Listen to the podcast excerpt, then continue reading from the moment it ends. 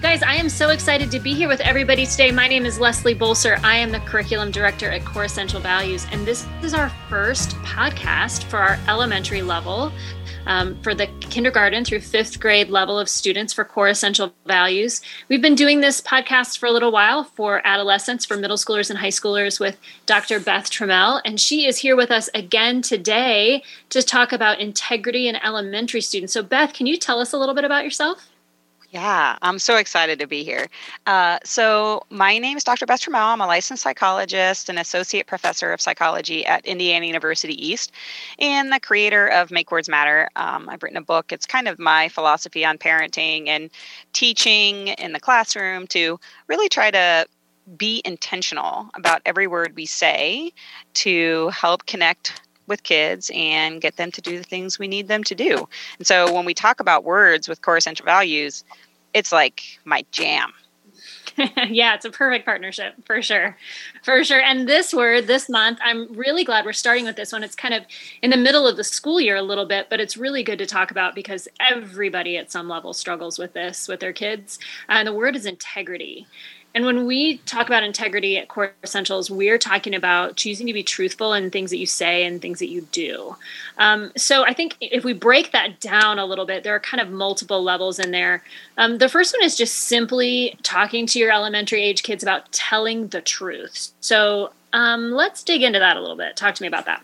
Oh my gosh, yeah. So I have been a practicing psychologist for a while, somewhere around I don't know, 16 years or so. And the number of times I've had parents come to my office and say, my kid's a liar, you know, or they're like really frustrated with their kid being um, engaging in lying behavior.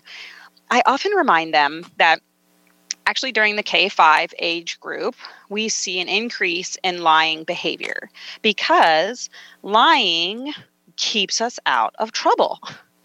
Not only that, sometimes it saves us from hurting other people's feelings. And so when our kids are little, like our pre-K group, um, sometimes they they will lie mostly to stay out of trouble, right?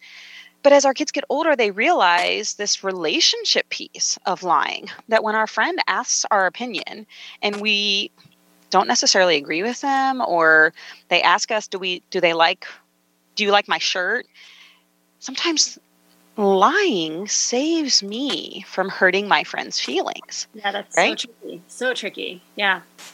And then sometimes mom and dad sort of model lying behavior like, well, don't tell daddy, but we're going to have ice cream tonight. Or today you're going to be seven instead of eight because it's cheaper to get into the movies when you're seven and I don't want to pay the extra $4. Um, ouch. Yeah, I've done it. I've totally done it, you know. But well, because as an adult, we can rationalize that. We can make sense of that, right? We can know what we're paying for the other ticket and, and, and make sense of it. But that is not the same in their third grade or second grade brain, right? No, I mean they see you lying. I mean, and that's how they see it. You know, you're you might rationalize it like you're saying to say, well, it's just to save money and we're kind of in a pinch and it's outrageous to pay $12 for a ticket to the movie anyway. So, you know, we can rationalize it, but in our our child's very concrete brain, like you're just lying, mom. You just said the wrong thing. That's just a lie. Yeah. It's just a lie, you know? So all that to say, right? Kids engage in lying behavior. That's what it is. It's lying behavior. What happens sometimes is then we as parents take it the next step to shaming, which is my kid's a liar. He's just a liar. I think he's a uh, I think he's a pathological liar. And the problem is that's just not the truth. Frankly, even statistically speaking, there aren't that many pathological liars in the nation. And our children are definitely not going to be one of them. So I would encourage any parent out there who has maybe fallen prey to saying, my kid's a liar, or you're a liar, don't say that to your kid. Just don't say it anymore. You can talk about their lying behavior that they have told a lie. But if you're calling them a liar, they're actually more likely to engage in lying behavior because you have set the expectation. You have created the label in their mind that that is who they are. Wow. Yeah, that's pretty powerful. Um, to yeah, to create that label of something so negative, um, so young, and then to think about them living into that label. That that's that's kind of convicting as a parent, right? So yeah. so I totally, I totally hear what you're saying. I totally get it. But you know, at some point, if they are lying and, and we've caught them in a lie, we have to address the behavior. So instead of calling them a name or instead of characterizing them as something really negative, how should I address the actual behavior of a lie? Yeah. So realize, so, okay, first realize it's okay that they have lied and it's not uh, something that isn't you can still give a consequence for the behavior that is against the rules in your family. That's totally fine. Yeah. So it would be sitting down with your kid and saying, Look, it's not okay in our family that you lie to get out of trouble. It's not okay in our family that you lie when I told you to fold your laundry and you didn't do it it's not okay. We need to talk about how you can make a better choice. And that's really what, you know, the second part of our integrity definition is, right? Yeah, absolutely. So, so how would you lead into that then? If you wanted to transfer that behavior from a, a lying behavior into a making a better choice behavior, how, how would you address that? I think there's a couple of things. First, if they're lying to get out of trouble, it is helping them realize that sometimes they're going to do wrong things and there are going to be consequences to those wrong things that they do. And as a grown up, when I do wrong things, there are consequences to the wrong things that I do. So I talk really less about you're going to be in trouble. In fact, I I'm not sure I I rarely, if ever, even use the word like you're in trouble. I usually just talk about, hey, this is, um, this wasn't a good choice because of this. And now let's practice because you're not going to be in trouble if you tell me the truth, but we are going to have to talk through what made you think it was okay.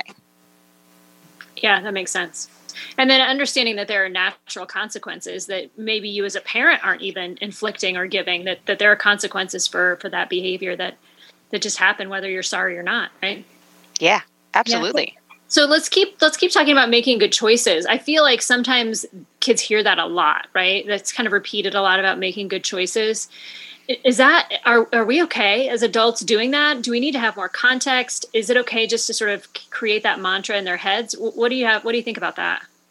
Yeah i i sort of love and hate this phrase you know make good choices because i think it is uh, important for our kids to realize that they have free will and they have the power to choose this choice or that choice. Um, even at this age there may be a disconnect between what we think is a good choice and what they think is a good choice. And so for me, it's really paying attention to the pattern of their behavior. So if they have shown you two or three times, right? So I talk about trends a lot. I'm a behavioral um, I'm, I'm, a cognitive behavioral therapist, but I do a lot of behavioral work. And so when I'm talking about a trend, I'm talking about three instances kind of in a row, right? That's a that's a trend. So if our kids are showing us a behavioral trend of let's say lying for that for that case, it says to us they need more intentional training from us. So the word discipline actually means to train. So what we're saying is I need to train them more because even though I think they realize the expectation, their behavior is saying to me that they need more training. Mm-hmm. And so I'm going to sit down with them and have a conversation. I'm going to talk to them about choices and integrity, and I'm going to use the word integrity. Yeah, that's really interesting. That's interesting. I, I love the idea of thinking about um, behavior in patterns instead of in one off instances. Because um, I think, you know, as a parent, we can tend to get really distracted by every single thing that happens and not notice whether it's a part of a, a pattern of behavior or, or, it was just a bad day, right? Um, and so I think I think your your thought about looking at it in terms of a pattern is, is super super helpful. It helps us kind of keep our eye on the horizon, right, and not like the exact moment every single time. And then um, we have I think bigger and deeper conversations that way. Um, the last part of the the definition though i think you know it's not really in the actual definition that we're using this month for integrity when we talk to kids but it's inherently there when we talk about integrity. And that is that idea that you are who you are. You make the decisions that you make the behaviors that you make when no one is around when no one is looking. So how do you talk to kids in elementary school about this idea of integrity or or honesty when when no one's watching so, this age group, they start to understand how to be sneaky, right? So, sneakiness is sort of the opposite of integrity. And so you can start by just having a conversation about, you know, sneakiness is doing something you're not supposed to do when no one's watching, right? And so we want to remember our whole goal as a parent is to keep an open line of communication with our kids. So if we are kind of not managing our reaction when our kids come to us with something, we can cause them to fall into this kind of slippery slope of sneakiness, right? So let's say my kid came to me and they were like, you know, I want to spend $48 on whatever the video game is of the moment and they want to spend their their $48 that they earned on some V-bucks or something. I don't know. And my reaction is I don't like that. Like I think that's a stupid waste of money, right? But if I am like, well that's dumb, you should definitely not do that he is not necessarily going to want to keep coming to me for things that he knows I don't necessarily like. And my goal is to manage my own reaction when my kid comes to me with something that I don't like, that I disagree with, or that he knows I may be upset about. So I always talk with parents about this like, just take a breath almost like step out of yourself a little bit if your kid does something that's sneaky or they do something when they think no one is watching our job is not to test our kids. They will fail the test. I just was doing another podcast with someone else and she said something that was the most brilliant thing. Dr terry egan she's a parenting coach from charlotte and she said we all behave better when we're being supervised.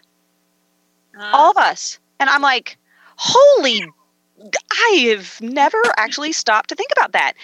So don't put your kids to a test of like, well, let me see if he's going to be like that's sneaky. Yeah, it's really that's really tough as a parent though, right? That's a tough thing to do is to is to just be straightforward in it and not say, mm, I'm going to give him one more chance to tell me the truth, and so I'm going to do this you know ask this specific question this one certain way and see what happens. That's that is that's definitely that's a tricky thing to get into as a parent but um but i i see what you're saying that if we really want open communication if that's the ultimate goal that we continue to have conversations with our kids all the way through past when they're out of our homes right? That we have this open dialogue with them that trapping them into um, something that they that they're uncomfortable with because they know it's going to get them in trouble is much worse than just being really direct yeah, and if they think they're in trouble, the like immediately when they come to tell you something, they're going to first shut down and then they're not going to come to you the next time. And so I usually talk to parents about not giving discipline until after the moment has passed. So don't even say, you're grounded for a month or you don't get to play your iPad for the next two weekends. Like, don't say anything until you have gotten out of the moment taken some breaths, taken some perspective. I I encourage parents to say, you know, this is something I really got to think about.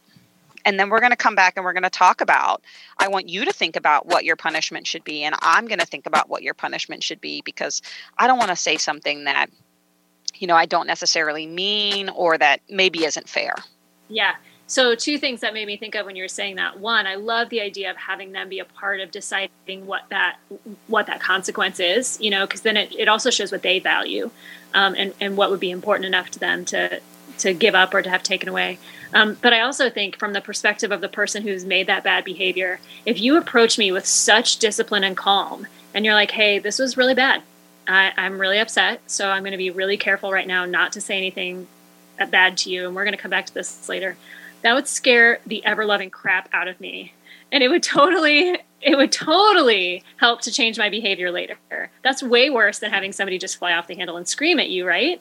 Because um, then it's on them. Then then the behavior is them, and then your mom is the crazy one, and, and she's screaming and yelling. But now when your mom says, "Hey, we're going to talk about this because this is like a big deal. This is serious business," um, I don't know. That just feels like much more of a, a way to change behavior and have a, a legitimate conversation than to freak them out by screaming at them.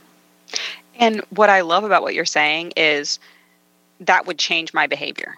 That's yeah. what we want to do with discipline, right? That's why we give consequences because we want to change their behavior. But too often we fall into the trap of, oh, well, my mom grounded me when I was a kid, or my sister grounds her kids. And so I should just ground them, or yeah. I should just take this away, or take that away, or take this away. And really, sometimes the relationship is the most powerful the most powerful thing to change their behavior. Yeah, for sure. And the other the other thing I'm thinking about is, you know, what if there is something under that lying behavior that I don't know about or understand? And just screaming and taking away the iPad won't get to that. Won't let me understand as a parent what caused the behavior to begin with and and maybe there's some work underneath there that needs to happen to fix whatever it is that caused the lying to begin with. Um, if it's something beyond just I didn't want to get in trouble because I did something stupid, right? Yeah, and this age especially, we're still working on frustration management. We're still working on controlling our bodies and our impulsivity. And so the K5 group, this is this I mean, you just both need a minute before you can really start talking about how are we going to not do this again? And sometimes honestly, I mean, I I can't tell you the number of conversations I've had with client like kid clients, my own kids where if you give them even just five minutes to come back and be like, okay, so what what what should we talk about? Like what could have been different? How could you have made a different choice? Maybe we practice that. Like how could I help practice with you how you could make that choice or what kept you from making that choice? Were you were you afraid that mommy was going to yell at you? Were you afraid you weren't going to get it done? So at this age level, they want to please us I mean, that's the real truth. When they get to be teenagers, it's like, oh, everything's out the window. But this K 5 group, they're like, they just really want us to be so proud of them. And so most of the time, they don't do things that we don't want them to do because they want to tick us off. You know, most of the time, they just don't have the frustration management skills or the impulsivity control. And so that's when lying happens. That's when bad you know, bad choices happen. And so if you give them some time to think about it, you may be surprised at how often they can come up with their own, you know, their own remedy to fix yeah, the problem. Absolutely. And you know, better to do this over something that happens when you're in second grade or third grade than to start talking about integrity when they're 15 or 16 years old, because the stakes only get higher, right? Um, the the danger only gets more real, and the stakes only get more higher, more high. So I, I love I love this idea of laying this foundation now when they're young, so that you can have really good, solid conversations when they're older as well. Um, this is this has been super super helpful. I hope I hope that some folks have taken some little nuggets away from this, but I don't want to overwhelm people. So I think probably this is enough in integrity talk. Um, but we'll come back next month and we'll talk about gratitude and how we can help kids have um, a focus on gratitude and what a huge difference gratitude can make in our lives and in our kids' lives. It's it seems like a small deal, but it's it's a big deal, and I can't wait to dig into that with you as well. So Beth, if people want to know more or um, reach out to you, how might they do that? So my website is makewordsmatterforgood.com, and I'm on Facebook mostly uh, at MWM with kids. And I'll tell you, every word we do, I feel like every word we do, we're like, oh my gosh, this is such a good word. We totally need everybody to know this word because as you're talking about gratitude, especially moving into the holidays, I'm like, I love gratitude. Yeah, we've got to talk about gratitude, and it's every word. I love it. It is. It is. Oh, it's so true. It's so true. Um, and you can find us at Core Essential Values. You can uh, coreessentials.org is our website, and you can find us on Facebook and Twitter as well. And we'd love to hear back from parents and what their their highs and their lows, their successes and struggles in parenting through all of these words. Um, and and we're going to keep talking about them because I I'm with you, Beth. I think they're important. I think they matter. So thanks everybody for listening, and and we'll look forward to seeing you next month.